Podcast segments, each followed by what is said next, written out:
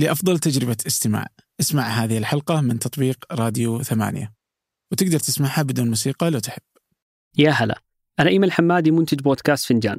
الحلقة هذه من الحلقات القديمة في فنجان لكنها من الحلقات المفضلة عندنا في الشركة. وازعم إن كثيرين ما سمعوها. فأتمنى أنها تعجبكم زي ما عجبتنا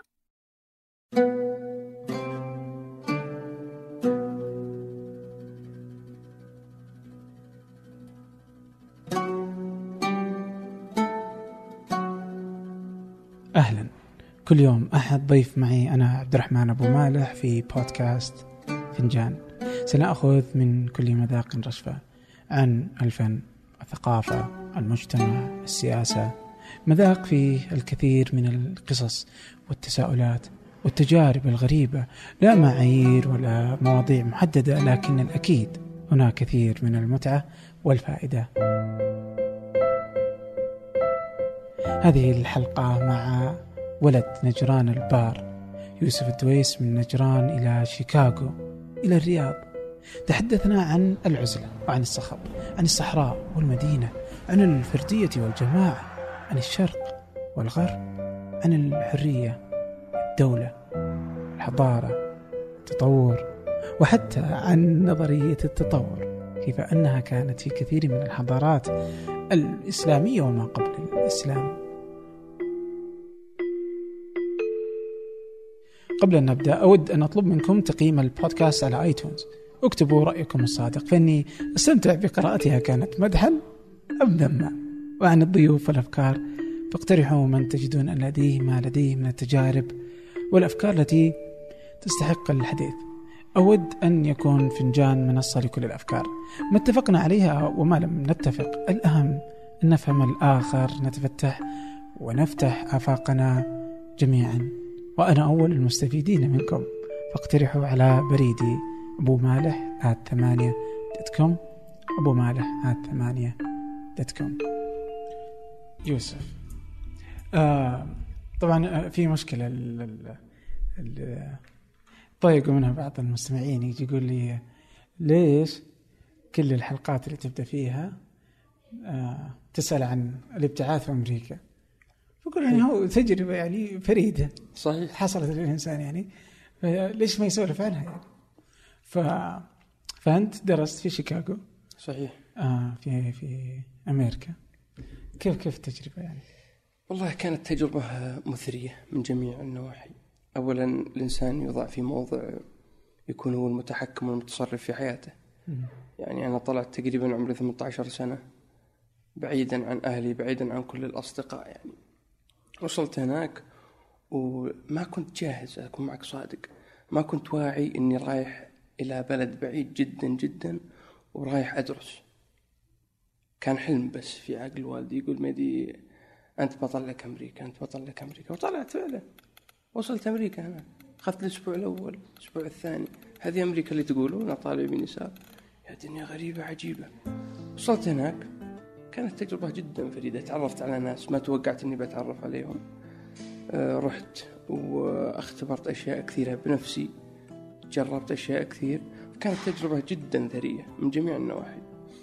شلون آه هذه يعني كذا إنه هذه أمريكا اللي تقولون عليها؟ انت رحت شيكاغو صح؟ اي انصدمت في الوهم شلون؟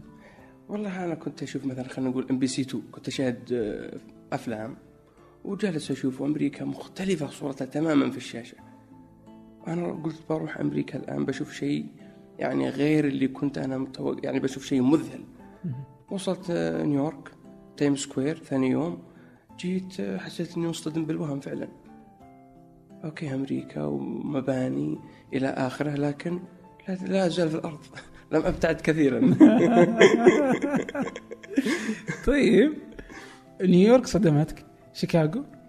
شيكاغو يعني بعد ما أصبحت عندي خبرة في التقييم. رحت أنا ما أعرف جاهل توني يعني 18 سنة.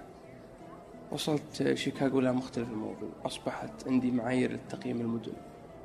أعرف من أين تؤكل الكتف في المدينة. فوصلت شيكاغو وأنا عارف وين أنا رايح عارف إن هذه مدينة جدا جميلة. عارف إن فيها جدا فرص كثيرة فيها جامعات مرموقة فيها ناس فيها حركة فيها حياة. فرحت لها يعني وأنا متشوق إليها. فعلا وصلت إليها أخذت تقريبا سنتين ونص ما خذلتني ولا لحظة. جدا جميلة. عجيب. طيب آه أنت رحت انت صغير طلعت على طول من الرياض ولا من نجران؟ والله الرحلة كانت من نجران جدة جدة أبو ظبي أبو ظبي نيويورك. أذكرها إلى الآن. عجيب. فأنت ما أنت من سكان الرياض أصلا؟ لا أنا ماني من سكان الرياض من سكان نجران؟ نعم من نجران. so نجران إلى شيكاغو؟ نعم من نجران إلى شيكاغو. هذا المثري في التجربة. وأنا كان عندي تجربة أساسا وأنا صغير كنت يعني أخذت فترة تقريبا سنتين في مصر. أها. كان والدي يعمل آه، في السفارة السعودية هناك. ويعني رحت وشفت عشت مع الشعب المصري سنتين بعد. okay. هذه من الخبرات اللي تضاف يعني. اي لا يعني تمهيد يعني. اي إيه. طيب عجيب جدا. وانت صغير 18 سنة ما تحس إنه صغير فعلا على الإنسان إنه يروح كذا لوحده؟ يعني أنت لما تروح هناك أنت خلاص يعني هي الفترة اللي تشعر فيها بال كذا الفردية يمكن؟ فعلا هو أنت تذهب هناك تروح تنصدم في قدراتك تحتاج أنك بنفسك تسوي كل شيء. أنا ماني متعود. أنا في البيت أهلي يسوون كل شيء؟ أوجه لهم تحية إذا اسمعوني طبعا. فهذا طبيعة البيت السعودي يعني اللي أنت موجود فيه فعلا. كل شيء يكون مرتب لك معد لك بشكل جيد. تروح تنزل هناك لا أنت تحتاج نفسك. تحتاج تكون حريص على كل شيء. تحتاج أنك تتأكد من أن كل شيء أنت بتروح فيه بيكون مردود عليك سليم.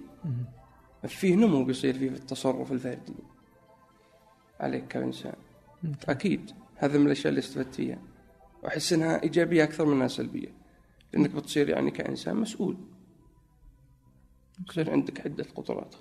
عجيب. طيب آه لنترك الغرب وشأنهم حاليا. آه كيف كيف أثرت نجران يعني على حياة يوسف؟ والله نجران آه، خلينا نقول كل إنسان هو ثمرة للمكان اللي ولد فيه. تأثرت في نجران أكيد لأنها موطني ويعني المكان اللي ترعرت فيه منذ الطفولة.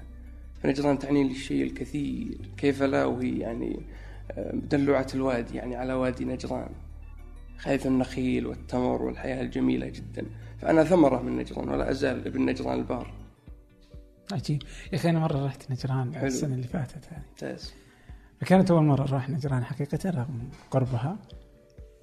بس يعني استغربت كذا اللي إلى نجران. ما أدري إيش خلاني أستغرب بس يعني كذا إنه كذا كان آه، ماك موجود ماكدونالدز. فقلت يعني شوف كيف الرأسمالية كيف وصلت. وصلت إلى عقر دار نجران يعني. وحتى في الطريق آه، كذا عند سراة عبيدة آه، تلقى برجر كينج. صح. تكساس. أوه. يا أخي عجيب المشهد هذا. جدا جدا. هذا يعود إلى تردي المنتج الوطني ويعود إلى يعني افتقاد السعوديين للتسويق المنتجات البيتية اللي موجودة. مثلا يعني مو معقول أن ال donuts مثلا تفوق على المعمول. أنا أشوف أن المعمول أفضل بألف مرة من ال donuts. لكن تروح أي مكان دانكن دوناتس وراك في كل مكان.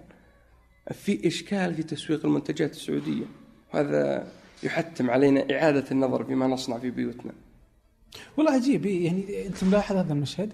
يعني كذا اللي زي كذا بفكر فيها لحظة كنت بقول أوه بس يمكن إنهم الغرب يعني قدروا يعني أمريكا من أفضل الأشياء اللي عندها يعني حتى إنه بعض المرات لما آه، سيطرتها ليست فقط القوة العسكرية والمالية وإنما حتى الفكرية يعني فكريا غازية كل العالم يعني بأفلامها بأكلها بكل شيء بس برضه يا أخي هنا يعني الأكل الشعبي السعودي لم نستطع انه نصنع يعني كذا في ذاكرتي حاليا ما أستطيع أني.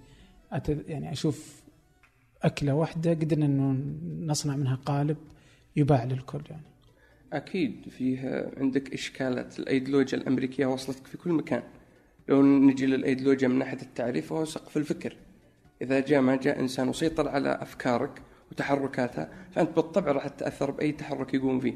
ما بالك بأنك تشوف موفي في ستاربكس مثلا منتجات ستاربكس تشوف ماكدونالدز تشوف الأشياء ذي مو بهنا بس لا وصلتك المحلات هذه اللي كنت تشوفها خلف الشاشة صارت عند بيتك وأنت تشوفها وأنت صغير. ما ما شفنا فيلم يعني يباع فيه معمولة أو حاجة زي كذا ما شفنا الفكرة ذي مي موجودة. الطبخات الأصيلة عريكة أشياء زي كذا ما شفناها في فيلم. في إشكال في الجيل هذا اللي موجود حاليا. تشاهد التلفزيون وصلتك المنتجات اللي تبع التلفزيون تحس إنك في عملية ممنهجه okay. شاهدت التلفاز بعد ما شاهدت التلفاز وصلك المنتج روح تشتريه يعني فيه إشكال. عجيب والله يعني فما يشهد يعني بس إنه ممكن يعني لا تزال لا يزال في, في الوقت يعني آه شيء من هذا. طيب آه فيسبوك كتبت إنه مدى فخرك بجدتك يعني أوه أكيد. اللي كانت قوية وتعمل آه ساعي بريد. نعم. شلون ساعي بريد يعني؟ من والله جد؟ هذه جدتي في الله يرحمها. الله يرحمه فنرجع إلى تاريخها. تقريبا هي تقريبا عمرها يوم توفت تقريبا 105 سنوات. تكلم عن ما قبل الدولة السعودية. وهي يعني كانت شابة صغيرة جدا. كانت ترعرع يعني في بيت وفي منزل والدها. وكانت فيه مراسلات تم بين أهل نجران مثلا أسفل نجران وعلو نجران. الأماكن البعيدة وكانت يعني تحتاج إلى مسيرة ما يقارب ثلاثة أيام. فيحصل إن فيه رسائل تحتاج إنها تروح من المكان اللي هي موجودة فيه إلى ثلاثة أيام سيرا على الأقدام. فتحمل الرسالة هذه وهي كانت صغيرة يمكن عمرها 20 سنة 18 سنة. تشيل الرسالة هذه ولا توقف إلا لين توصلها في المكان المقصود وترجع. لحالها نعم الحالة ما معها أحد. ما معها أحد ابدا. كانت تاخذ فلوس وراها ولا ليه؟ يعني إيش صار؟ أنا أتوقع شخصيا آه، خدمة للمنزل وخدمة لل- لل- للجدي اللي هو اللي كان آه، يعني أبوها وأتوقع يعني خدمة منزلية أو شيء زي كذا ما أتوقع إن فيه مال في هالشغلة أنت عارف الطاعة ال- لرب المنزل يعني برضه تحتم ذلك آه أوكي ممكن إيه. طيب آه، تتذكر لها مواقف كذا حصلت لها؟ يعني جدتي في الله يرحمها كانت آه، تتكلم بشكل آه، وأنا أسف للأسف الشديد إني ما كنت أدون وش كانت تقول. كانت زي المؤرخة. كان عندها زي المجلس وكنت أجي أجلس عندها بس ما كان عندي ورقة وقلم يا للأسف. كنت أجي أجلس وتقول لي الأحداث التسلسل التاريخي للأحداث اللي كانت في نجران خلال مئة سنة. الكلام هذا قبل خمس سنوات كنت أسمع. أجلس عندها في المكتب سواليف في المجلس سواليف شاي وقهوة وتقول لي حصل كذا وحصل كذا وحصل كذا. في مكتبة تاريخية لكن للأسف لم أستفد منها أنا شخصيا. عجيب طيب الحين آه، فجأة أنت حب... أنت ما عندك ت... عندك وجود على الشبكات الاجتماعية؟ والله أنا شخصيا إذا إذا كان في حساب ما أدخله وتقريبا ما في أي متابعين يعني. ما لا تعتبرني متواجد فيها. وانت حذفت كل اللي في فيسبوك فجأة، صحيح. إيش السالفة؟ ليش ليش قررت؟ أنت كنت فعال في فيسبوك صحيح بشكل يومي يعني. كل يومين أنزل post بوستين ثلاثة شغال صحيح مم. فجأة كذا حذفت إيش السالفة؟ حذفت كل المحتويات اللي موجودة فيه صحيح آه تقريبا في August السنة اللي راحت آه يعني خلينا تمر بي سحابه صيف في August كل سنة إيه يعني شعور غريب للتخلي عن الأشياء إعادة تقييم وتخلي مم. فأذكر في فترة من الفترات كنت جالس في ستاربكس ما معي أحد تقريبا كانت الساعة 8 في الليل. كنت جالس وقلت إيش رأيك تدخل حسابك في الفيسبوك وتراجع؟ تشوف الأفكار اللي أنت يعني كاتبها والأشياء اللي موجودة. هل ما زال عندك إيمان فيها؟ هل تستحق أن تبقى على هذا الجدار؟ ولا أحذفها. وأروح وأرجع وأقيم والله واحد اثنين ثلاثة أربعة خمسة ستة سبعة. ما تستحق انها تجلس حذفتها بكل بساطة. تخليت عنها. إي بس ما تعتقد إنه هذا جزء منك، جزء من الماضي، جزء من طريقة تفكيرك اللي تقدر تعود وتقول الله كيف كنت يعني هل هذه هي اللي الإيمانات اللي كنت أصارع من أجلها؟ هل هذه الأشياء اللي كنت أعتقد إنها صحيحة؟ هل هذه الطريقة اللي كنت أكتب فيها اللي كنت أحس انها طريقة حقيقية طريقة رهيبة وممتازة؟ كيف تعرف إذا ما ترجع؟ فيه إشكال اللي هو أنا أتأكد تمام التأكد أنه كان ملعوب علي وكنت موهوم. هنا الإشكال. شلون؟ هذا اللي خلاني أسوي العملية هذه. شلون شلون؟ آه، يعني مو مو بسهل أن الإنسان يقدر ينتج أفكارا. أوكي. عملية جدا صعبة. تحتاج إلى تفرغ تام. في إشكال يحدث عند إنسان يبغى يشارك في يعني يبغى يصير مهم. نشط في شبكات التواصل يسرق بعض الأفكار. تعجبه بعض الأشياء يتبناها إلى آخره لكن ما هي من نتاجه الشخصي. أوكي. فأنا نظرت لها قلت هل هذه تنتمي لي الافكار؟ هل بيني وبينها أي توافق؟ لا طلع لا ما, ما, ما تمثلني ابدا.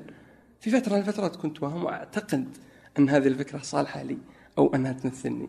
لكن بعد ذلك تنازلت عنها تمام التنازل وهي جزءا ليس مني. عجيب. طيب يوم كذا حذفته كذا بس قلت okay خلاص بحذفه وبطلت تماما إنك تكتب يعني؟ والله في الفترة هذيك أنا كنت أكتب مقالات. أها. وما كانت تنشر يعني كانت مقالات شخصية. حلو. و يعني ما عندي أي ميول إلى أني مثلا أوصل للناس صراحة. ما عندي فكرة التأثير على المجتمع إيصال أفكاري للناس التواصل بالطريقة هذه. هذه مي موجودة عندي شخصيا. في الفترة في الفترة السابقة هذيك. لكن تغيرت الأفكار تبدلت الدنيا. أنا موجود هنا. اقناعك بيكون سهلا يعني. يعني آه، أنت كنت تقول الناس اللي نقابلهم في حياتنا أرزاق يعني. أكيد أكيد أكيد. فأنت بمن تختلط من الناس فقد تختلط بذلك الجميل العذب اللطيف وتصبح لطيفا. وقد تختلط بذلك الخسيس فت... فيعني معدنك يخس بين الناس. هذا صحيح جدا. الأثر وارد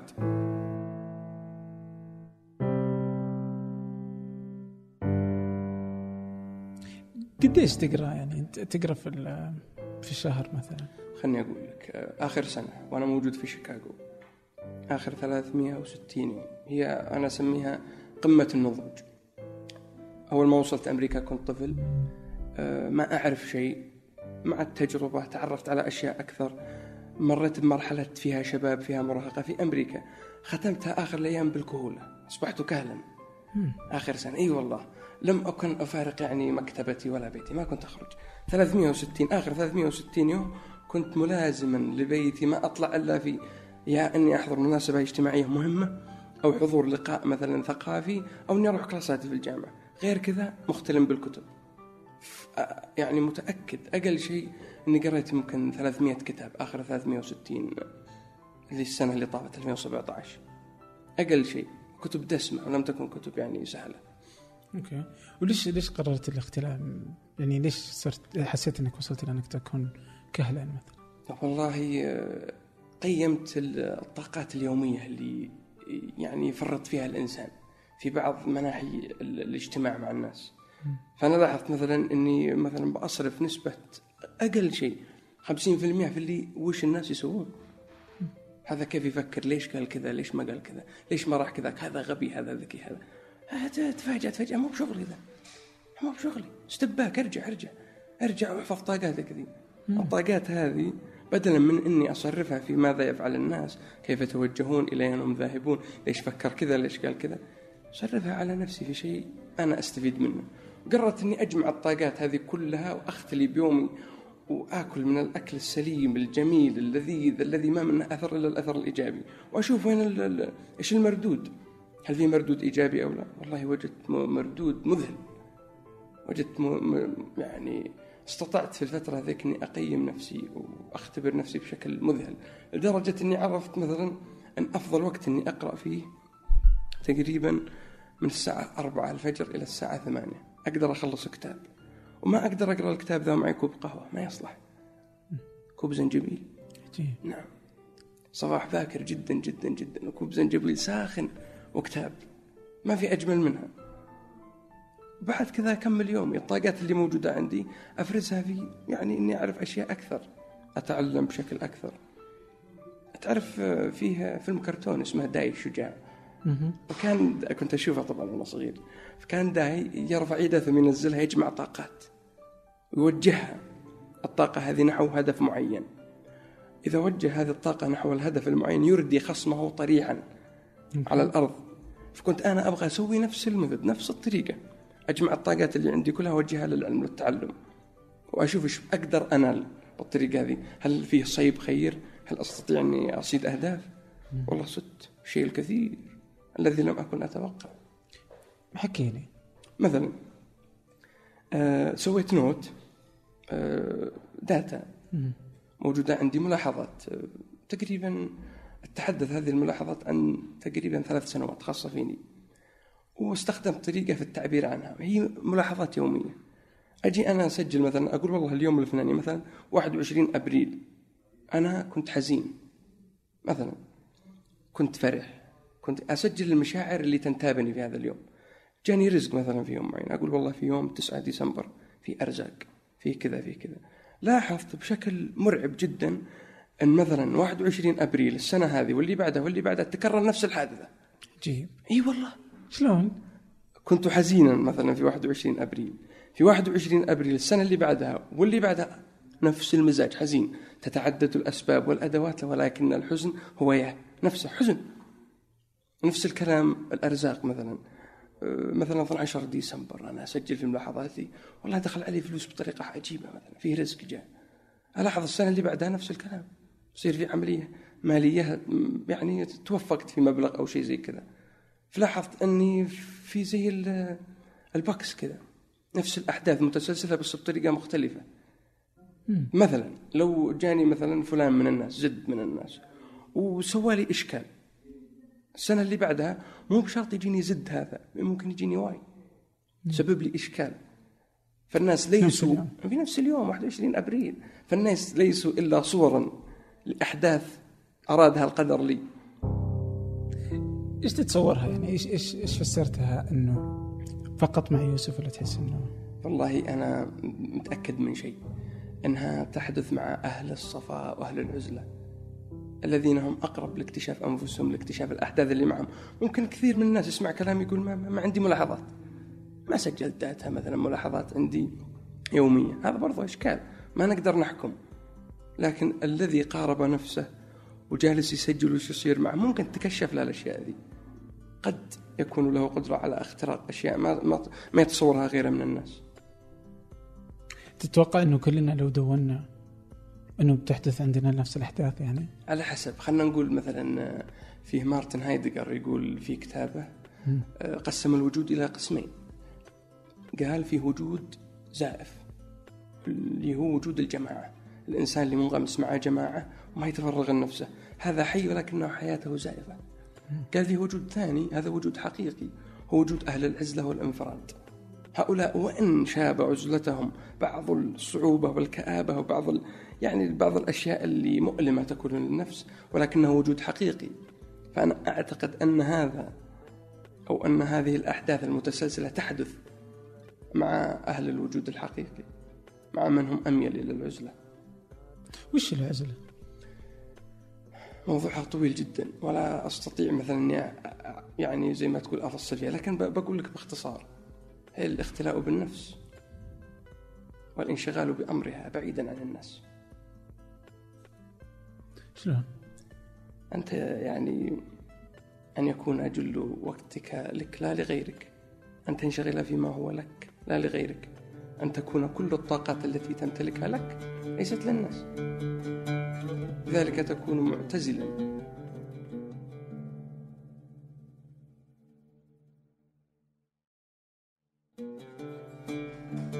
هل أنت اليوم تعتزل؟ يعني لوحدك تحس إنك تعيش لوحدك؟ يعني الآن في الرياض؟ لا والله أعيش في صخب كثير من الناس والأزلة قليلة جدا. لذلك أنا يعني غير مبسوط يعني من أدائي. ابدا. أي أيوة والله. ناس كثير الحياة الاجتماعية هنا صاخبة جدا. أحداث عزائم ولائم اجتماعات. في في حركة. ولا أستطيع أن أتهرب منها. ضغط الاجتماع يعني الناس ضغطهم جدا صعب. ما أقدر أتهرب منه. طيب آه أثرت على قراءتك برضو؟ التواجد في محيط الناس م. يعني إذا قلت لك السنة اللي راحت تقريبا 300 قرأت كتاب. 300 كتاب الحين يمكن خمس كتب أوه أيوة. في السنة كلها؟ اي أيوة والله انحدار انحدار مروع جدا أتذكر فصل جميل الحي بن يقظان آه. حي بن يقظان عندما كان في الجزيرة لوحده يختلي بنفسه في أمر عزلته وعاد مع أبسلان إلى الجزيرة الأخرى لكي يعظ الناس وينذرهم كان عنده يعني بعض الملحوظات أو بعض التعهدات النفسية التي أخذها على نفسه. كان منها أنه لن يأكل أكلا ساخنا. وسيختلي بنفسه قدر الإمكان. فور وصوله إلى هذه الجزيرة واختلاطه بالناس ابتعد عن هذا العهد. واجتمع بالناس. وأكثر من الحديث معهم. وأكل من الساخن من الأكل. ما أدري وش, وش الشيء اللي يخليه ما يأكل أكل ساخن. أنا ما عرفت. هذا رمز ما زال في يعني في مخيلة ابن طفيل ليس عندي. لكن مجرد أنه وصل هناك ما أن اندثر النظام الشخصي اللي كان حي بن يقظان يعني يعيش فيه. وهذا رمزية يراد منها إيصال رسالة.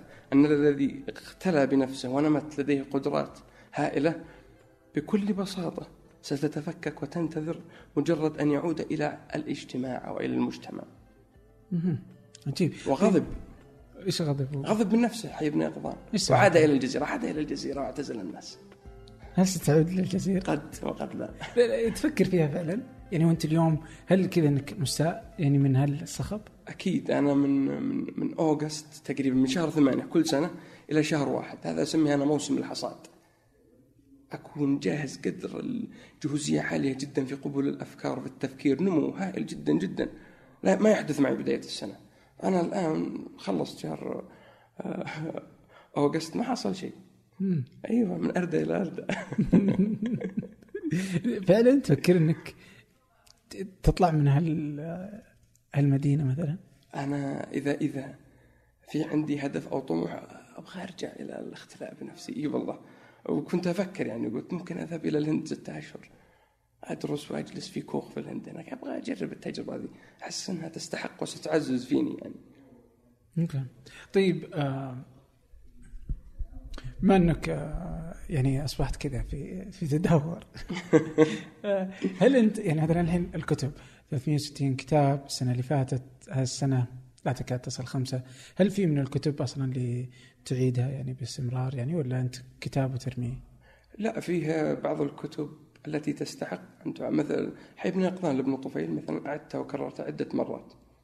فيه بعد آه، كتاب آه، علي الوردي. آه، خوارق اللا شعور كذلك قرأتها عدة مرات. في عدة كتب قرأتها مرات متعددة جدا. تجد نفسك في ابن يقظان يعني؟ حي بن يقظان أو وصول الفلسفة الإسلامية إلى مبتغاها ومنتهى كبير جدا. أجدها تناسبني جدا. أوكي. طريقة النظر طريقة التفكير الموجودة عند حي بن يقظان استفدت منها الشيء الكثير. آه، زي إيش على على سبيل المثال آه، طريقة التبصر والملاحظة. من المعروف الآن أن العلم هو هو هي المعلومة ما بعد الملاحظة. أول شيء أن تبدأ فيه لتقييد أي علم أو أي معلومة تبدأ بالملاحظة observation. أول شيء تبدأ فيه. كان حي بن يقظان مختلي للملاحظة والتقييم. كان يلاحظ كيف تحرك الأشياء تحرك الأجسام. وعرف من ذلك أن هناك ارتفاع وهبوط وعلو ودنو وعمق. عرف جميع الأشياء بالملاحظة. فهذه من الأشياء أو من طرق التفكير اللي استفدتها من حي بن يقظان. طيب هذا بالنسبة ل آه، ابن يقظان. أنا بخلي ببقى تكة هنا. آه، بتذكر كذا كنا نسولف عن ابن يقظان. كنت تقول مثلا إنه تسلسل مختصر لتطور النظرية أقص- أقصد هنا أنها أن لها بعد زمني بدأ وتكون وتتطور حتى تظهر بشكل جديد مع داروين وليس ما يقال اليوم إلا أساس علم آه، قادم أدق وأقوى. كيف تجد نظرية التطور؟ أذكر أنه كنا نتكلم أنه نظرية التطور أنه أنه فيه من البداية وإنما أنه فقط داروين جاء واصلها تأصيل علمي نعم صحيح فسرها لي يعني كذا ال- ال- النقطة الأهم في أو الفكرة الموجودة في النقطة هذه اللي هي أن العلوم كان لها أساس سابق وهي موجودة منذ زمن بعيد جدا جدا ولكنها تبعها تطورات. على سبيل المثال مثلا آه، نظرية التطور هي موجودة في الأدب العربي الإسلامي تحت مسمى النشوء والارتقاء. موجودة في ليس كتاب في عدة كتب ومنها كتاب حي بن يقظان. على سبيل المثال في مقدمة حي بن يقظان يقول ابن الطفيل أن هناك قولان. لحياة كيف عاش حي بن يقظان القول الأول أنه آه، أن أمه ولدت به من سفاح ووضعت في تابوت وفي سفينة وأرسلت إلى جزيرة. وهناك قول آخر. القول الآخر هو أن هنالك مجموعة من الكهوف أو الحفر اللي موجودة وتخثر فيها الماء. وتخثرت تباعا تباعا تباعا حتى تشكل منها جنين. تباعا تباعا تباعا حتى ظهر منها حي بن يقظان وهذا أخذ زمنا طويلا حتى تشكل. واللي ينظر لهذا الكلام يجد فيه تفصيل أو ترميز. خلينا نقول ترميز لنظرية التطور.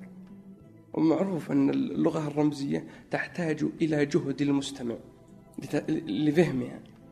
وليس العكس. كذلك موجودة نظرية النشوء والارتقاء قبل المسلمين. موجودة عند أرسطو. كان يقول نعم كان يقول فيه حدود تماس بين الكائنات. تجعل من بعضها خسيسا وبعضها عالي. وهناك احتمال على أن بعض الخسيس يستطيع أن يرتقي. أوكي. فيه كذلك عندك ال- التناسخ مثلا بس بطريقة ثانية جاي التناسخ. يقول لك التناسخ مثلا أنت والله إنسان مثلا كويس روحك تنتقل إلى دور أفضل حياة أفضل فيما بعدها.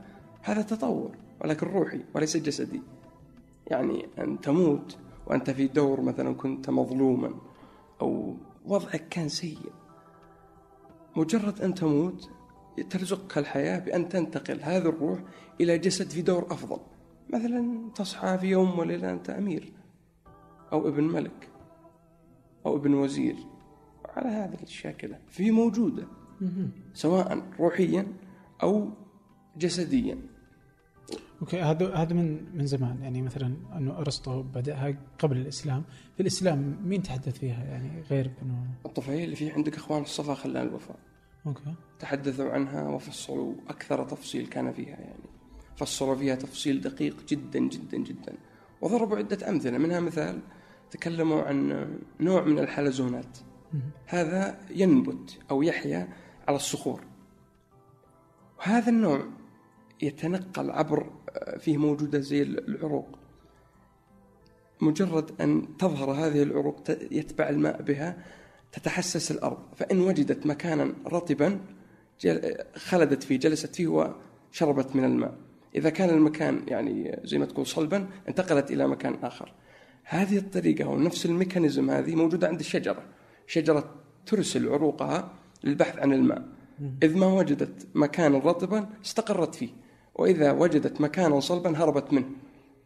الكاتب في إخوان الصفا خلان الوفاء يقولون في أوجه تشابه كبيرة جدا جدا جدا بين هذه الحلزونة اللي هي من الحيوانات وهذه الشجرة اللي هي من النباتات. نفس الطريقة.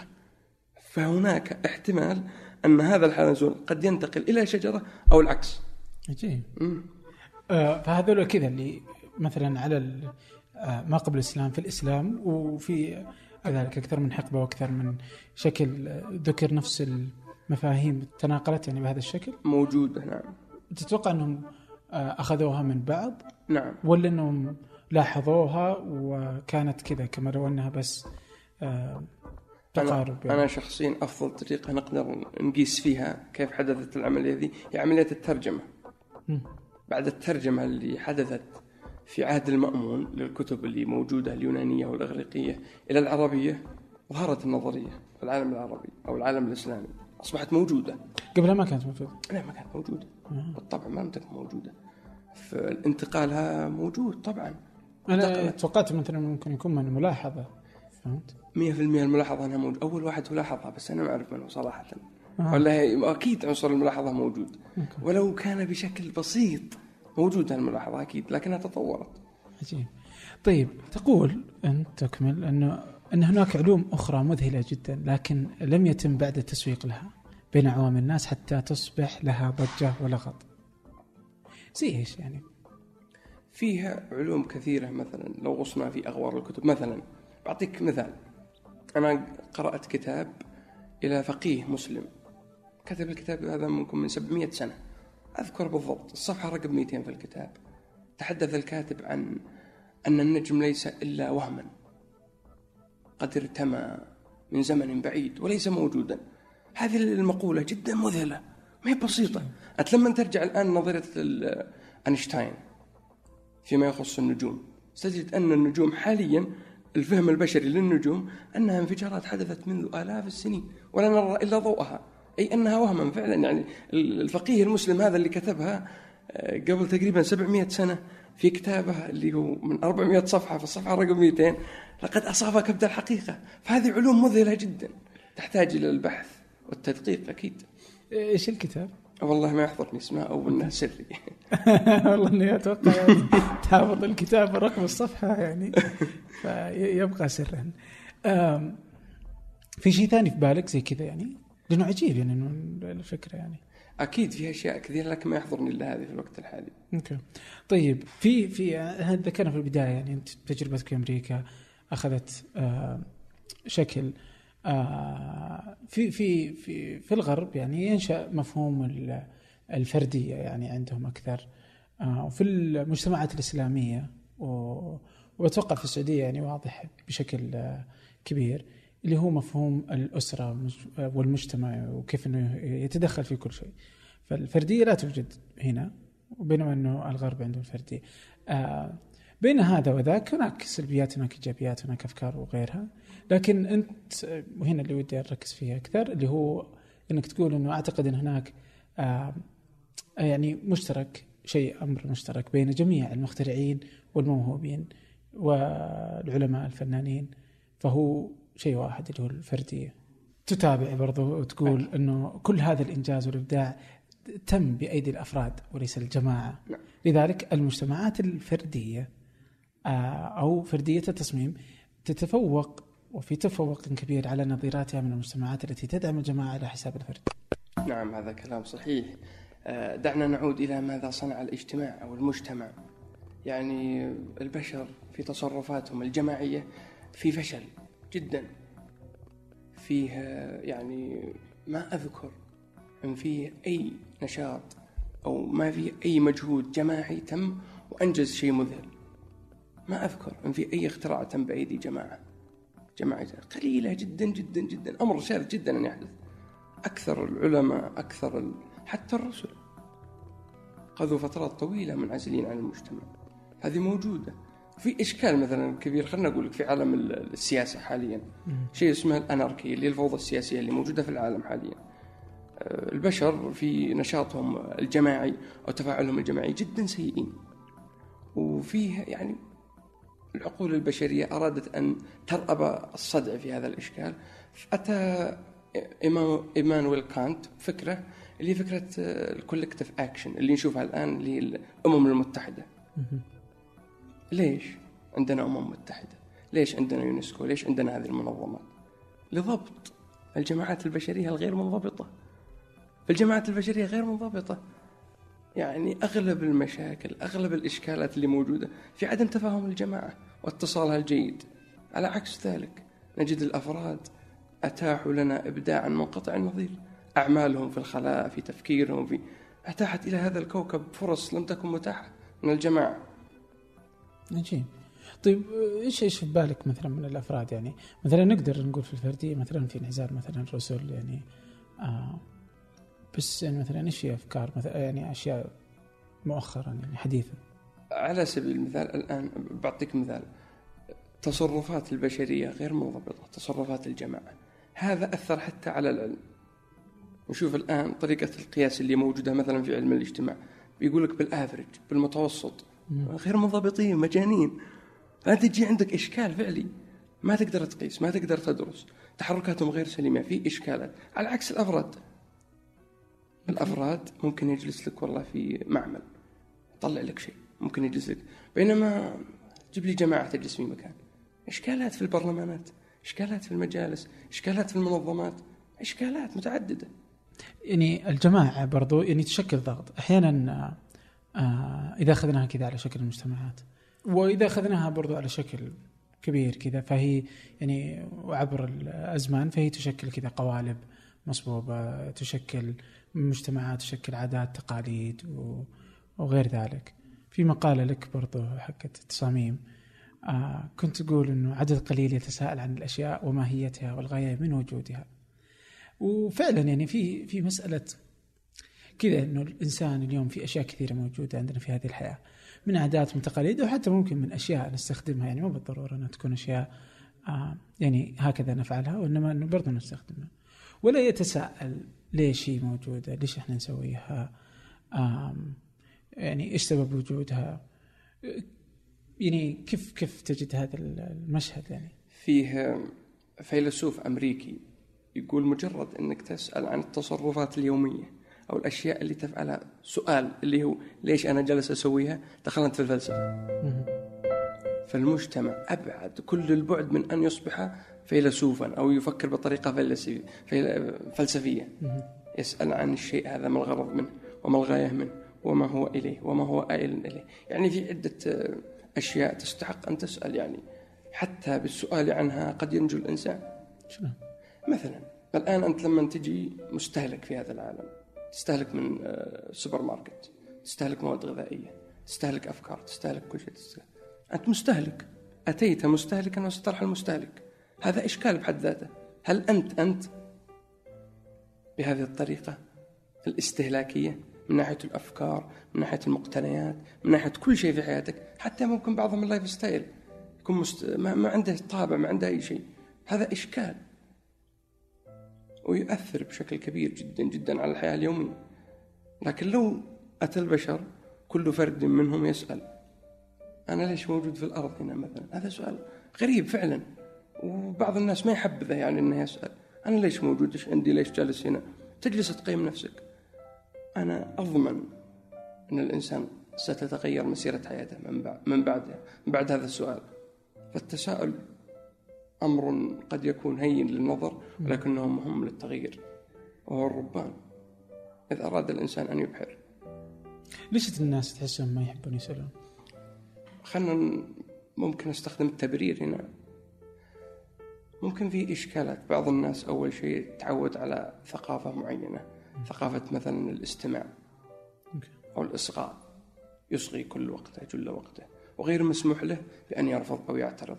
وهذا طبيعة المجتمع مثلا عندك في السعودية هنا. بعطيك مثال. لا يوجد هناك حق مثلا لصغير سن أن يعترض على قول كبير سن. هذا إشكال. أليس الأمر في النهاية لصاحب الحجة؟ هذا المفروض. صح. لكن وش اللي صاير؟ عندك واحد كبير خلاص. من مبدأ الاحترام. هذا إشكال عندك. مجرد أنك تفرض على الأطفال منذ نعومة أطفالهم حتى يصبحوا شبابا أن يكونوا مستمعين أن تقتل فيهم. شيء مهم منهم وهو المجادلة والسؤال والرفض وطرح الرأي والسؤال عن كل هذا. فأنت عندك إنسان يعني مغتال منذ أن بدأ في هذه الحياة. فلا تنتظر منه أن يسأل هذه الأسئلة لأنها صعبة جدا تحتاج وقت طويل. تتوقع أن الناس ما تعرف إجابتها ولا أنه؟ أنا ما أدري يمكن ما أعرف إجابتها أنا نفسي أساسا. مجرد الإجابة أساسا كمين في بعض الأمور. أوكي. الفكرة اللي موجودة عندنا كلنا كبشر. في سؤال في له جواب. صح. هذا المفروض هذا الطبيعي. طريقة الأسطرقراطية لكن والواقع أن بعض الأسئلة لا جواب لها. بل إن الجواب كمين؟ ولا يوجد جواب. وقد ترتضي بجواب حتى تسلك الزمن. التسليك مطلوب. مطلوب نعم. طيب آه يعني فعلا يعني في مسألة الأسئلة. في ناس كذا اللي يقول لك لا تسألون أشياء أن تبدأ لكم تسألكم فيستخدمون هذه هذه الآية. آه وإن كانت في آه لها يعني تفسير مختلف لكنها تستخدم كثيرا في مثل هذه الإجابات يعني. آه للتسليك عشان برضه ما, ما, حد يسأل. هل أنت سألت نفسك أسئلة؟ إيش الأسئلة اللي أنت سألت نفسك إياها؟ تعتقد أنها لأن قبل شوي كنت تقول أنها تغير حياتك تماما. أكيد. إيش الأسئلة اللي سألت نفسك إياها وغيرت حياتك تماما؟ أه بعطيك حاجة. أنا مرة من المرات قصة الطفش. طفش طفشان إنسان طفشان. والملل. الأدوات هذه اللي تمر على عدد كبير من الناس ولكن لا يلقى لها بالا. طفشان أنا أشوف الناس كثير طفشان طفشان طفشان. أنا طفشان. فيني ملل فيني. بعد ذلك تصرفون الناس تصرفات غريبة جدا جدا وعجيبة.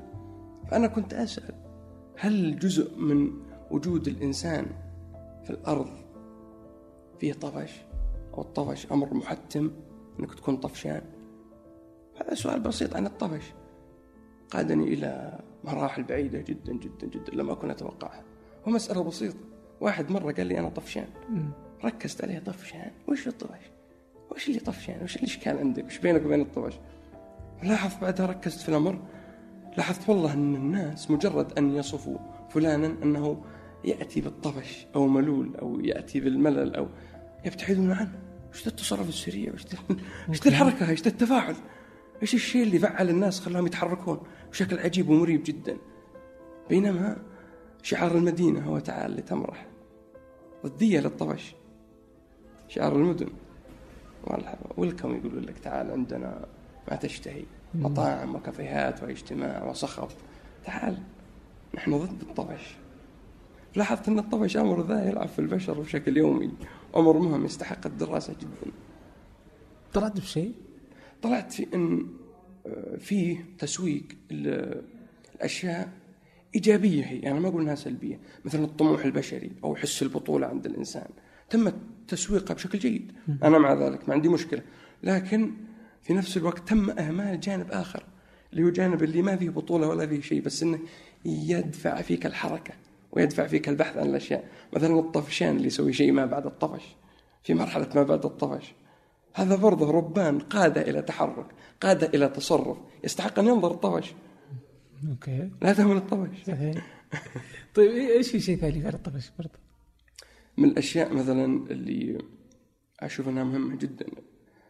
اللي هو مبدأ القبول أو القناعة بعد تساؤل وتداول أفكار ويعني نظر في أمر الحياة. لاحظت ما في فرق فعلا. ممكن يجي واحد يقول أنا نستهزئ فيه. ما في فرق بين الغني والفقير. إي والله ما في فرق فعلا. جميع البشر يقضون يومهم. يضحكون وفي بسطة. وإن ما أصاب شخص حزن أصاب الآخر. يعني ممكن تجد أن شخصا غنيا غنيا بالعلم أو غنيا بالمال. طفشان حزين. نفس الوقت تجد واحد فارغ من هاتين تجده يمر بنفس الشعور. في إشكال. نفس الوقت تجد واحد عنده مثلا والله ثلاثة أدوار غرفة نوم مثلا مجرد. وواحد عنده يدوب آه، ماترس صغير جدا. نايم كلهم ينامون. أنا ما فرقت بين الكم والكيف في الاشياء هذه. شوف إنهم سوا. عجيب ما في فرق.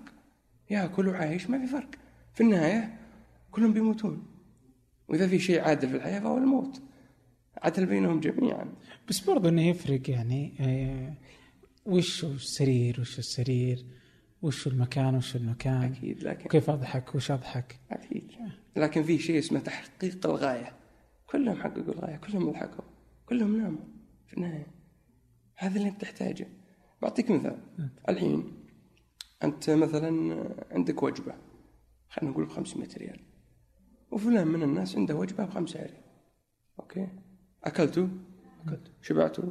شبعتوا. الحمد لله؟ الحمد لله. طيب إيش الفرق اللي بينكم؟ وبقول لك شيء. الحين هل الجسد البشري يفرق بين الأكل الكويس والسيء من حيث اللذة والطعم؟ لا. مجرد في شفرات في اللسان بعضها يذوق السكر بعضها يذوق المالح وبعضها يذوق هذه الأشياء. بعد كذا مجرد ما تنزل من البلعوم إلى تحت هي بالنسبة للجسد شيء واحد ما في فرق. في إشكال عندك. هو جالس يأكل وأنت جالس تأكل. محققين الغايات كلكم. ما في بينكم فرق. مجرد فيه نمو في الوهم عند الذي دفع 500 ريال لوجبه وذاك ما تفرق معه. أو قصر الحال فرضا. ممكن ترديه إلى ذلك. لكن أحب أطمن الاثنين إذا كانوا بيستمعون لي يعني. تراكم سوا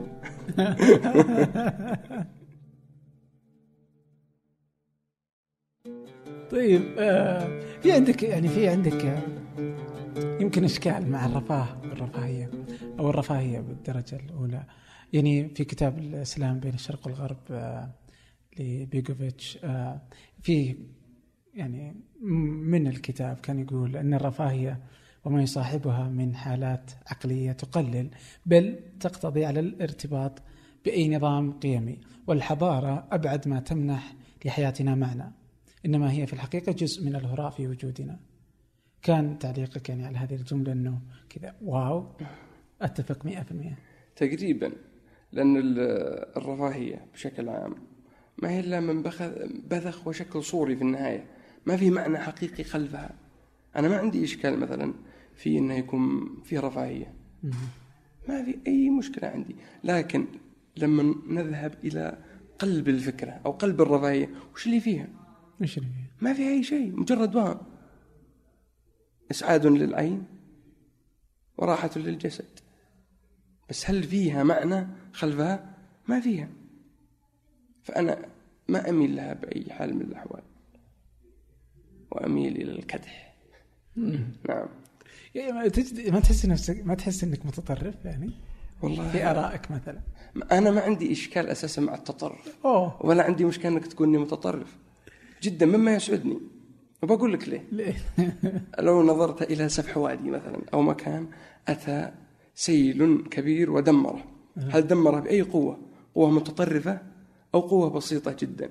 هل كان يعني مثلا خلينا نقول فيضان بسيط أو كان مجرى سيل عادي لا كان قوة متطرفة جدا أجبرت الموقف على التغير فالتطرف قوة خاصة إذا كان في الإيجاب. أنا لست مع التطرف السلبي طبعا أنا مع التطرف الإيجابي. لكن برضه الإيجابي والسلبي يحدده أكيد أنت لما تكون متطرف وفي شيء آه، في نفعية عامة وإيجابية وتحتم في أمر متطرف لا إشكال في ذلك. أنت قد تغير الناس للأفضل قد تفرض رأيا أفضل. ما هو بمشكلة. إيش في مثال؟ أعطيك مثال مثلا الرسول عليه الصلاة والسلام آه، عندما عرضت عليه قريش ملكا. لو عرضت لي الأرض كلها ما قبلت بهذا رفض. هذا قمة في التطرف. لم يقبل. بالمفاوضة معهم. تطرف في موقفه. كان موقفا نبيلا. كان موقفا إيجابيا. إذا لا إشكال في التطرف. عجيب والله. طيب انت تطرفت في برضه في ال مو مو بالضرورة بس في التعليم درست في البداية هندسة. صحيح. وكذا آخر آخر سنة كذا قررت إنك تحول آخر سنة ونص صحيح. كذا بطلت أوب. درست علوم سياسية. صحيح. وما حد يدري كذا إلى أن خلصت صح؟ صحيح. أوكي. إيش اللي صار يعني؟ اللي صار أنا من البداية من يوم طلعت تطرفت يعني. تطرفت أكيد أنا من المتطرفين. ما عندي إشكال ولو ذكر التطرف بشكل سلبي ما عليه ما يضرني. عادي في بعض المواقف الإيجابية كن متطرفا. آه، أنا أول ما وصلت أمريكا بعد تقريبا شهرين تمت محادثة بيني وبين الوالد عن التخصص فاقترح الهندسة. وقال لك الخيار. قلت والله هندسة أنا والله ما أبيها علوم سياسية. أنا أعرف وش أبي؟ أعرف وش أبي أنا؟ أنا أبغى علوم سياسية. هذه ما فيها واحد اثنين. لكن حصل بعض ما يكون. رسائل تجي كذا أفضل لك هندسة أفضل لك عملية ضغط ناعمة. تقبلت ذلك. دخلت أدرس هندسة. ماشي أموري في الهندسة ما عندي مشكلة. لكن آه، كنت شبه ميت. أحتضر في ال- ال- الكلاسات في الدراسة ما كانت مجالي أبدا. بعيد عنها كل البعد. يا دوب أسوي الواجبات اللي علي وأرجع أقرأ لي كتاب في الفلسفة وفي العلوم السياسية. صار عندي إشكال. اضطررت. أما أني أتخذ القبضة وأستمر في هذه النكبة. نكبة شخصية. هل فعلا كانت سنوات يعني مزعجة بالنسبة لك؟ يعني؟ جدا جدا جدا. لم تكن جي ابدا ابدا. سيئة جدا. أسوي شيء ما ما, ما أبغى ما في رغبة. وأنا أعرف تماما المعرفة. ما عندي إشكال مع العلم ولا المعلومة ولا الحفظ ولا في صرف وقتي للتعلم. أعرف إن إشكالي مع التخصص. فجلست جلسة مع نفسي من جلساتي الكثيرة. كان في اغسطس؟ تقريبا. أيوه. اوه نعم نفس ال... نفس ال- اوغست هو السر حق ال- ال- الوظائف والقبول وال- والقبول في المدرسة وال... عجيب لكن هذا اللي يصير معي طبعا. فجلست مع نفسي جلسه أذكر في ستاربكس صباحا في اللينكن بارك يمين ولا يسار؟ يمين اللي هو علوم سياسية. وكما يقال يمين درب الغانمين قلت والله علوم سياسية. كيف أتصرف مع أهلي؟ كيف ما أبغى أزعج والدي؟ ما أبغى يعني الموضوع. يوصل له مع إنه كان ما عنده مشكلة بس أنا كنت يعني أظن أظن سيء جدا. أظن أنه قد ينزعج. لذلك تصرفت قلت أحول علوم سياسية خلص أموري مع المحلقية أكمل دراستي وقبل التخرج بشهر برسل رسالة عن الموضوع. فعلا تم الأمر. تعاونت مع الملحقيه مشكورة غير التخصص لي وبدأت في الجامعة الجديدة. تخرجت منها في سنة ونص وقبل التخرج بشهر أرسلت رسالة أنا ترى يا جماعة الخير أدرس علوم سياسية. كانت الفاجعة. هذا الأمر هين جدا جدا جدا جدا. أهم شيء إنك تخرجت قال لي الولد والف مبروك آه. نعم عادي جدا. ما توقعت أنا. أوكي. قفزت قفزت على الحقيقة بالظن. طيب أنا بجي هنا في بس أوقفك في نقطة. إن مسألة إنه تخصصك وما تدرس واللي قد يبنى عليه مستقبلك وحياتك إنك قابل انك تخليها لأجل انه لا ينزعج آه، أحد مثلا والدك. لم أكن متطرفا. يمكن متطرف لو كنت متطرفا ما كان هذا الأمر كله يعني هذا إشكال.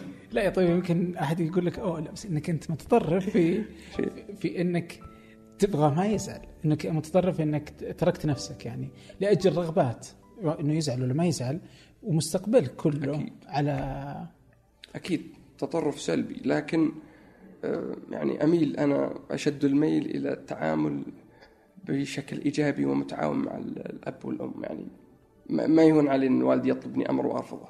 وهذا يعني الفلاحين أو طباع الفلاحين أبناء المزارع هو ال- الانصياع التام للأوامر. فما كان من لي إلا أن أجيبه. قلت خلاص ما في مشكلة.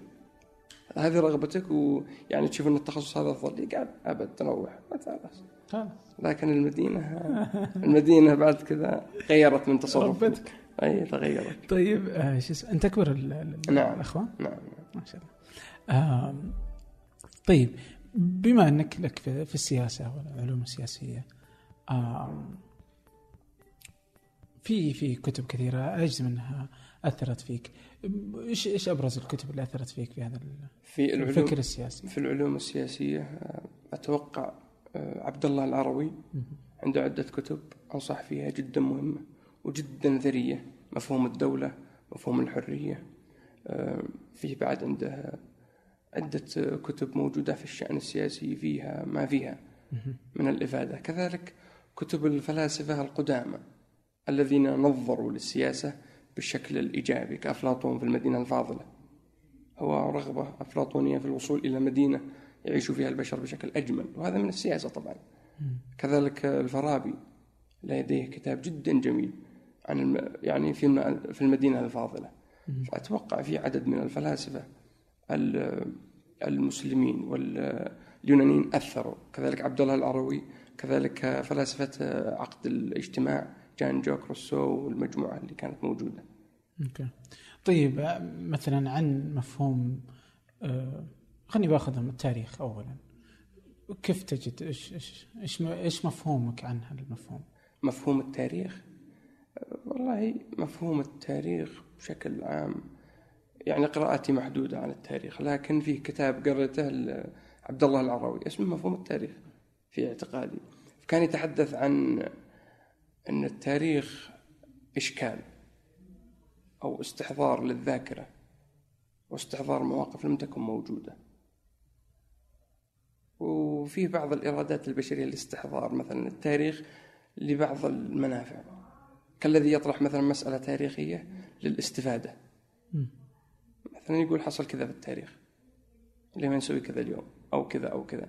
فاستحضار التاريخ أو استخدامه هذا من المفاهيم الشائكة جدا جدا جدا التي تحتاج إلى تنقيح وإعادة دراسة. يعني أي مسألة تاريخية لابد بعد أن تطرح أن تطرح في الموضع السليم والمكان السليم. لذلك التاريخ إشكال. غير عن ذلك آه، ما في أحد تقريبا متفق على مسألة تاريخية. كل ينقلها من زاويته. وهذا إشكال.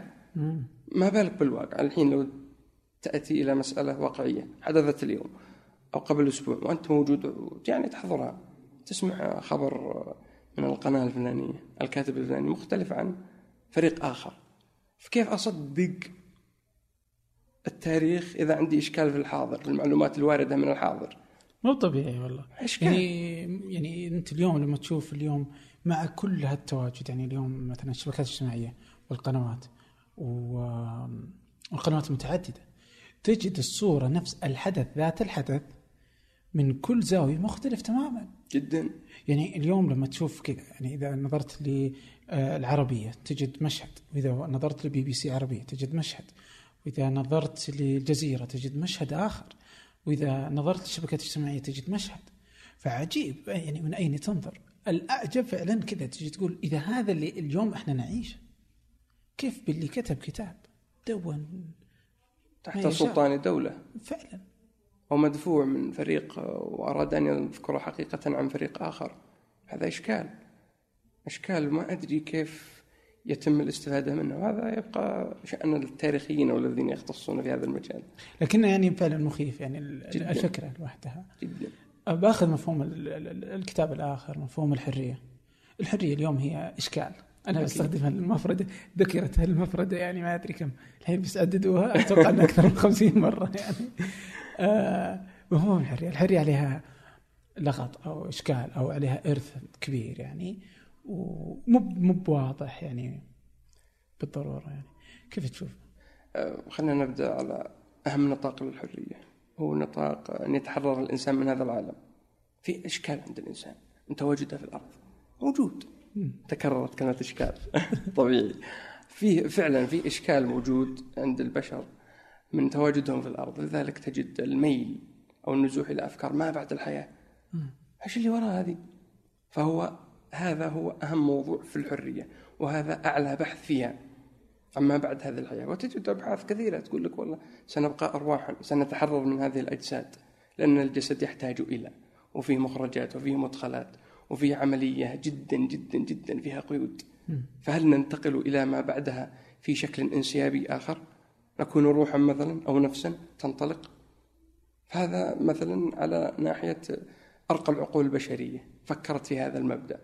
بالنسبة للحرية في داخل الكرة الأرضية أو ما في في في في في ظاهرها على ظاهرها فطموح الناس اليومي البسيط وهو الأهم بالنسبة لي كل يود أن يتحرر من القيود اليومية اللي عنده. عندك ضائقة مالية وتطلب مالا أكثر أنت تطلب الحرية بشكل أو شكل آخر. مقيد في سجن تود الخروج أنت تبحث عن الحرية. موجود مثلا مع أشخاص غير مرغوب فيهم وتتمنى أن تنطلق إلى رحاب أوسع. أنت باحث عن الحرية. وفيها كاتب جدا عظيم ومبدع إبراهيم الكوني. وهو فيلسوف الصحراء.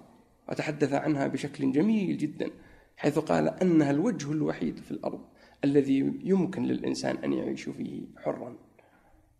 حيث الصحراء. أي الصحراء. حيث أن لا اقتصاد فيها. ما في شيء يقيدك بالاقتصاد. ولا علاقة.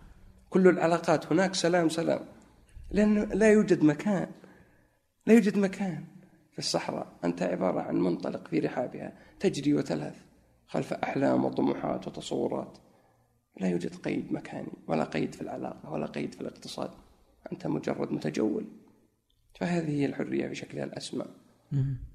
طيب آه، حرية التعبير مثلا.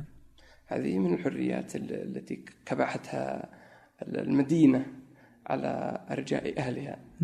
فهذا إشكال موجود عند بعض الدول يعني يعني تقيد عليك الحرية ما تقدر تطرح آرائك بشكل يعني مسموع. كذلك فيه دول كبيرة جدا وفيها يعني تدعي أن لديها حريات. لكن في واقع الأمر لا يتاح لبعض الأصوات أن تظهر. كيف نقيس في بعض الدول الكبيرة مثلا؟ أنا أقترح أن نقيس هل الآراء كلها مسموعة؟ هل شبكات التواصل أو التلفاز تنقل جميع الآراء المختلفة؟ أو فريقين كلها تتصارع؟ في إشكال عندك؟ هل أتيحت النافذة التلفزيونية للجميع حتى يعبروا عن آرائهم أم كبحت تقول عندي حرية وكبحت آراء ذاك تقول لا يطلع لا يطلع. من بعيد طبعا ولا أحد يراك. فهذه طريقة لابد أن تقاس في المدن الكبيرة أو الدول التي تدعي أنها يعني عندها هامش حرية كبير بعض الدول طبعا عندها إشكال مع الحرية. الحرية أو الآراء السياسية وخلاف ذلك تسبب لها إشكال في نظام الحكم. تفضل أنها تلغي هذا المبدأ تقول يعني ما يحتاج تسبب لنا شوشرة يا جماعة الخير. طيب ال ال ال ال- الحرية يعني اليوم يعني في ناس تجي تقول لك إنه هي تنتهي عندما تتجاوز حريات آخرين آه، وكثير من تعريفات الحرية. إيش إيش التعريف الأمثل بالنسبة لك؟ طبعا التعريفات لابد أنها ستتعدد في موضوع زي الحرية. كل يتحدث عما يريد. لكن قد أذهب إلى إبراهيم الكوني. أجد أن الحرية هي التي انعدم فيها وجود الإشكال. مع حبي للإشكالات طبعا. طبعا. أكبر يعني أكبر مشكلة عند الإنسان هو وجود قيد يحد بينه وبين وصوله لما يتمنى.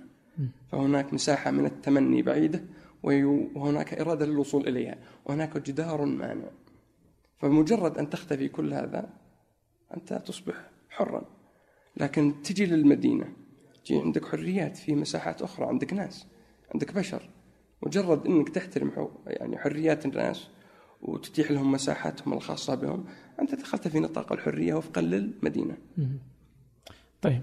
آه بعد لأول ال- الكتب اللي ذكرتها وهو كتاب مفهوم الدولة. عن مفهوم الدولة يعني وش هو بالضبط يعني؟ كان طبعا يتحدث عبد الله العروي عن الدولة منذ انطلاقها من البدء وما هي؟ ولماذا يريد الإنسان هذه الدولة؟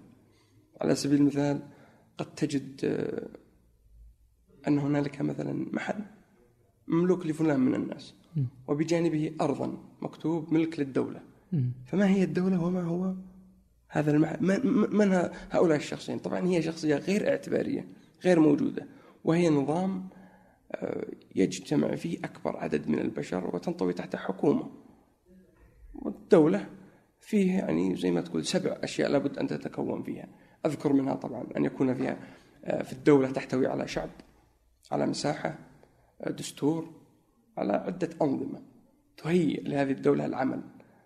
زي السيارة عندك تحتاج ماكينة تحتاج غير إلى آخره حتى تعمل معك. نفس الكلام الدولة تحتاج أجهزة أجهزة دولة تحتاج شعب تحتاج حكام تحتاج محكومين تحتاج أرض تحتاج دستور حتى تصبح هذه الدولة موجودة. والآن يضاف إليها بعض الإضافات يعني من وجود يعني الأمم المتحدة أصبح يذكر يعني أنك تكون منبر أو عضو في الأمم المتحدة هذه يعني تعد لك. يا أخي في من الأشياء العجيبة كذا اللي هي هذه الأشياء اللي آه فجأة تظهر. مو بالضرورة فجأة ولكن يعني مثلا الأمم المتحدة نستطيع فهم كيف نشأ مثلا. وتحت يعني سلطة دول كذا قررت أنها تنشئ آه، أمم متحدة. آه، كذلك مثلا بنك مركزي وغيره. لكن مثلا زي اتحادات يعني الكرة ولا الاتحادات هذه. كيف أنه كذا؟ اتحاد معين قدر أنه يشكل قوة أقوى من الدول أقوى من بعض الدول. يعني إذا ما كانت يعني أغلب الدول يعني يستطيع أنه يتدخل في الدول يستطيع أنه يسن قوانين على الدول وترضخ لها الدول. وهو اتحاد لا يملك يعني فاهم شيء؟ اي اي منظمة أو اتحاد أو وله من السلطة ما له على فرض بعض الأوامر. يأمر وينهى كيف شاء. فيه طبعا إشكال اللي هو مبدأ السيادة للدول. م. اللي أتى بعد Westphalia treaty اتفاقية وستفاليا اللي تمت في أوروبا. أتى يعني مفهوم جديد مستحدث اللي هو سيادة الدولة. لا يحق لأي دولة أن تتدخل في شؤون الدولة الأخرى. مبدأ سيادة. أنا لما أقول لك سيادة دولتي يعني لا تتدخل مو من شأنك شأن خاص فيني. إيش اللي صار الآن؟ آه، فيه إشكالات متعددة تتحدى سيادة الدول. اللي هي زي ما ذكرت أنت اللي هي المنظمات اللي موجودة الاتحادات اللي موجودة التدخل بشكل مباشر أو غير مباشر. في التحريض على الدول في دعم بعض الدول لها مشاركات غريبة جدا وهي تتحدى بشكل مباشر السيادة للدول. ومن هذا قد يحصل إشكال في العلاقات بين الدول. كما هو حادث الآن إشكالات متعددة. تدخل منظمات منظمات تنقل يعني بشكل متحيز وجهة نظر عن وجهة نظر وتأثر على الجمهور. هذا الإشكال الكبير طبعا اللي تواجه الدول. أن بعض المنظمات أو الاتحادات تملك وسائل ناعمة من شأنها تحريك جمهور دولة. صحيح. وهذا الإشكال الكبير يعني ممكن يحصل لك إشكال مع منظمة لا تأثير لها لا على الشعب عندك ولا على اقتصادك. وين المشكلة يعني؟ لن يحدث لك شيئا. لكن بعض المنظمات لها من القوة والسلطان أكثر من بعض الدول. حتى أن فيه منظمة موجودة الشرق الأوسط هنا ما أبغى أقول اسمها. ذكرت وقالوا أن هذه جماعة أو جمهور أو مواطنين دولة بلا دولة. حيث أن يعني مرشدهم الأكبر يعني يرسل لهم أمرا تجد تجاوب عجيب وتحركات عجيبة في الدول. يعني موضوع مذهل موضوع عجيب جدا. هذول مواطنين يتبعون دولة ليست بدولتهم ويأتمرون لها. وليست دولة هي منظمة. هذا إشكال. تتحدى الدول والدول الآن تشتكي. تدخل سافر في شؤوني انتهاك لسيادتي إلى آخره. وشكاوي على الأمم المتحدة. حلوة الأمم المتحدة. إشكالات غير طبيعية. طيب على على الإشكالات وش الكتاب اللي اللي سبب الإشكال الأكبر في حياة يوسف؟ بالنسبة للكتب أتوقع آه، شفرة دافنشي آه، مو بإشكال بمجرد ما أنها يعني من بعد ما بديت أقرأ الكتاب أصبح فيني نمو للقراءة وشغف. يعني ما أتوقع قبل شفرة دافنشي لم أكن أقرأ. كنت مرة جالس على وادي نجران ويعني جلسة شبابية معي اثنين من الشباب. كانوا يسوقون فكرة إنهم يقرون كتاب شفرة دافنشي. وأنا جالس ما ما قريت الكتاب ولا أعرفه. وأصبح في نوع من التسويق والشوق إني لازم أقرأ الكتاب على أساس أسولف معهم على الكتاب. فقلت يا شباب هل في نسخة للكتاب؟ قالوا في PDF موجودة. قلت بالله ارسلوا لي. فعلا آه، بديت أقرأ الكتاب عجبني الموضوع. عجبني مرة. حبيت الفكرة. قراءة وتوسع وآراء عجيبة ودان براون طبعا الكاتب مذهل. أصبح بعد كذا الكتاب فيلم توم هانكس مثله. فدخلت من باب شفرة دافنشي للقراءة. والركن الأساسي والمهم هو تسويق الاثنان الذين كانوا معي في الوادي يعني يسوقوا الكتاب ذا. عجيب. يا أخي آه، برضو يعني كيف يعني لاحظ أنه كيف أثروا عليك بس يعني برضو المجتمع بالإجمال ليس يعني قارئ يعني. فهل إنه الصدفة يعني إنه الأثنان ولا أنت أصلا يعني دافور في المدرسة يعني على الجنب وكذا لا لست ماني بدافور لا أكون معك صادق مستواي عادي الدراسي. لا والدي بعد كان يسوق للدرا... للكتب وكان عنده مكتبة. وقارئ نهم جدا جدا يقرأ بشكل مستمر. آه، ويعني يعني كان ينصحني بأن أقرأ بعض الكتب ويعطيني بعض الكتب لكن لم أنصح. إيش هي الكتب؟ أذكر كتاب روايات لشكسبير لكن ما ما أكملتها. يا دوب قرأت الصفحة الأولى والثانية كنت في المتوسط تقريبا ما أكملت الكتاب.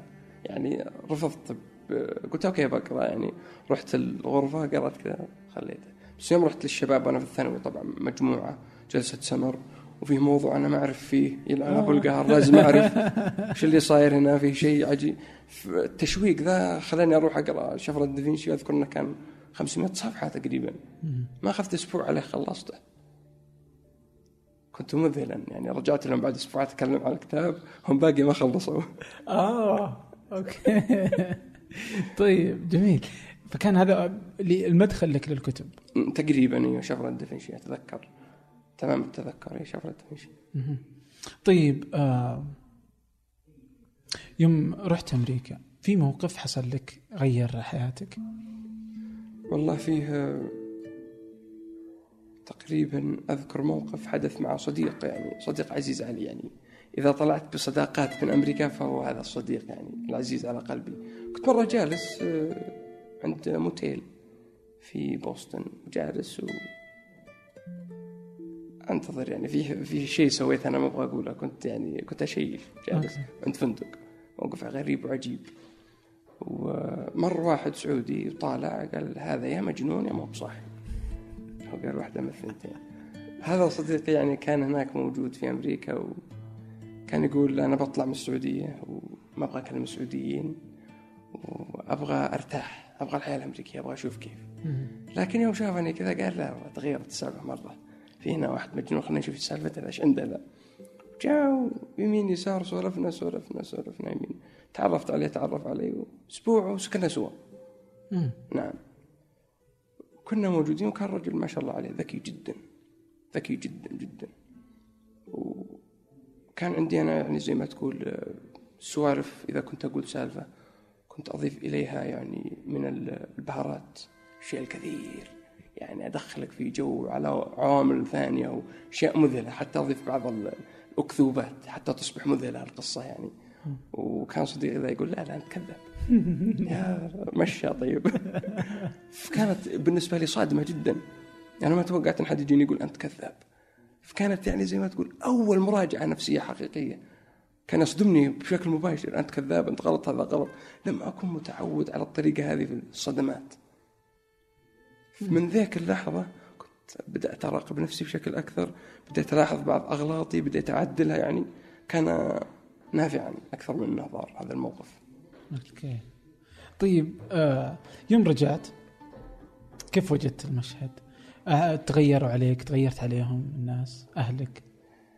والله أتوقع أن كل شيء تغير بالنسبة لي. أكيد. أنا الفترة الأخيرة يوم رجعت من شيكاغو كانت فترة الكهولة أسميها. رجعت وكالا يعني. أصحى الصباح بدري أنام بعد ال يعني بعد العشاء كانوا أصحابي يقولون هذا نظام دجاجة. بعد إيش الكلام ذا. وكانوا الاهل يسالون ليش ما تطلع؟ ليش ما تروح؟ ليش ما تجيش عندك؟ طلع أنا مبسوط كذا خلوني يا جماعة الخير. فكان المشهد لي بالتأكيد متغير يعني. أنا راجع شخص مختلف تماما وإخواني الصغار كبروا وتغيروا اشياء كثير تغيرت في البيت. أصدقائي يعني اللي كانوا موجودين في نجران أصبحوا أغلبهم في الرياض هنا موجودين. صار في تغير ديموغرافي تغير ناحية الأفكار كل شيء تغير لم يظل شيء على ما هو عليه. Okay. وجيت الرياض؟ أصرت الرياض أنا أجيبك؟ أكيد استقبلتني استقبال استقبال الفاتحين. لا هو فيها صديق لي وقال يعني تعال الرياض. أنا أول ما نزلت نزلت نجران. في إشكالات في نجران في حرب موجودة مطار موقف. صحيح. في بعض المشاكل اللي موجودة هناك. فما كان الوضع اللي في المنطقة موجود يحفز يعني. لا فيها آه، وظائف ما فيها أي شيء. نايمة اقتصاديا وما فيها أي شيء يعني موجود. فقلت آه، بمشي آه، الدمام الشرقيه أشوف. استكشف وارجع الوطن. فعلا مشيت رحت الدمام أخذت لي سكن جلست شهرين. ما عندك وظيفة؟ رحت كذا ما يعني عندي شيء. عجيب والله. إي والله عندي بعض الأشغال الخاصه البسيطة جدا. وتمكنت في الوقت ذا في الشهرين إني أتكي يعني أغلب الوقت مع نفسي يعني وجالس استمتعت يعني بصحبتي. ثم بعدها يعني رجعت إلى نجران قبل العيد الصغير بأسبوع في رمضان. مم. وجلست هناك وكان فيه إشكال بيني وبين صديق في الرياضة موجود هنا وتم تسوية هذا الإشكال وقال تعال الرياض. يا قال تعال الرياض وجيت الرياض فعلا ولي الآن تقريبا شهر ونص ومبسوط الحمد لله أفضل الحياة هنا أفضل جيدة جدا جيدة كنت قد جيتها قبل كذا؟ إي جيت الرياض فترات متعددة كثير مم. بس كنت تكرهها؟ يعني في كثير من الناس يكرهونها مثلا يعني كذا يعني ما كان يز... ي... ما كان يحبها خصوصا زمان يعني اللي ما جاها كثير يعني. أنا على عكس ذلك. كنت آه، أنظر للرياض أشوفها مدينة كبيرة جدا. مم. أنا جاي من نجران نجران صغيرة. وجي الرياض كبير مرة مذهله الرياض. فيها فرص وأشياء أحلى بكثير كمدينة يعني. وكنت أنظر لها أقول هذه المدينة فيها أسرار كثيرة لابد أن تكشف لي في يوم ما. Okay. كان هذا شعاري تجاه الرياض. Okay. كشفت لك بعض أسرارها؟ خلينا نشوف. باقي في البداية إحنا أول شهر ونص. طيب جميل. لا لا مثلا أنا أبوي آه، يعني مثلا كان ما ما, يطيق شيء اسمه الرياض يعني. آه فكان حتى إذا جاء الرياض يرجع في نفس اليوم يعني ما ما. ما يقدر يقعد يعني. فهو كذا فكنا في جدة أغلب الوقت. لكن أصرت الرياض يعني وابت يعني إلى أن تأتي بكل العائلة يعني إلى الرياض. فصار مستأنس ما عنده مشكلة الحين بالعكس يحبها يعني. فعجيبة عجيب الرياض يعني ستكتشفها في البرد جيدة أحس إنها أحبها في في أوقات البرد يعني. آه فالحين هي مجرد إنها تبدأ يعني. بس والله. أبد. سعيد إني موجود معكم. والله اشكركم. الشكر الجزيل. والله اشكركم فعلا. الله يعطيك العافية والله. اني ممتن لهذه الجلسة اللطيفة الخفيفة. شكرا. أدري إنك ما تحب تتكلم آه وتطلع وهيك. بس آه خلاص أبد موجود. خلاص. حبيبي والله. الله يسعدك يعني. شكرا لك. آه شكرا لهذه الساعة اللطيفة يعني. شكرا شكرا لكم. آه وإن شاء الله إنه تقدر آه آه تشوف الرياض وتقدر تختلي بنفسك يعني أبد في هذا. الصخب من المدينة. أبد يعني. أبد. في, في, اعطاه وقت يعني. في البرية الشتاء قادم. الشتاء قادم. نعم. إيه. بس لا تحتطب يعني. الخطاب جائر. شكرا. شكرا لك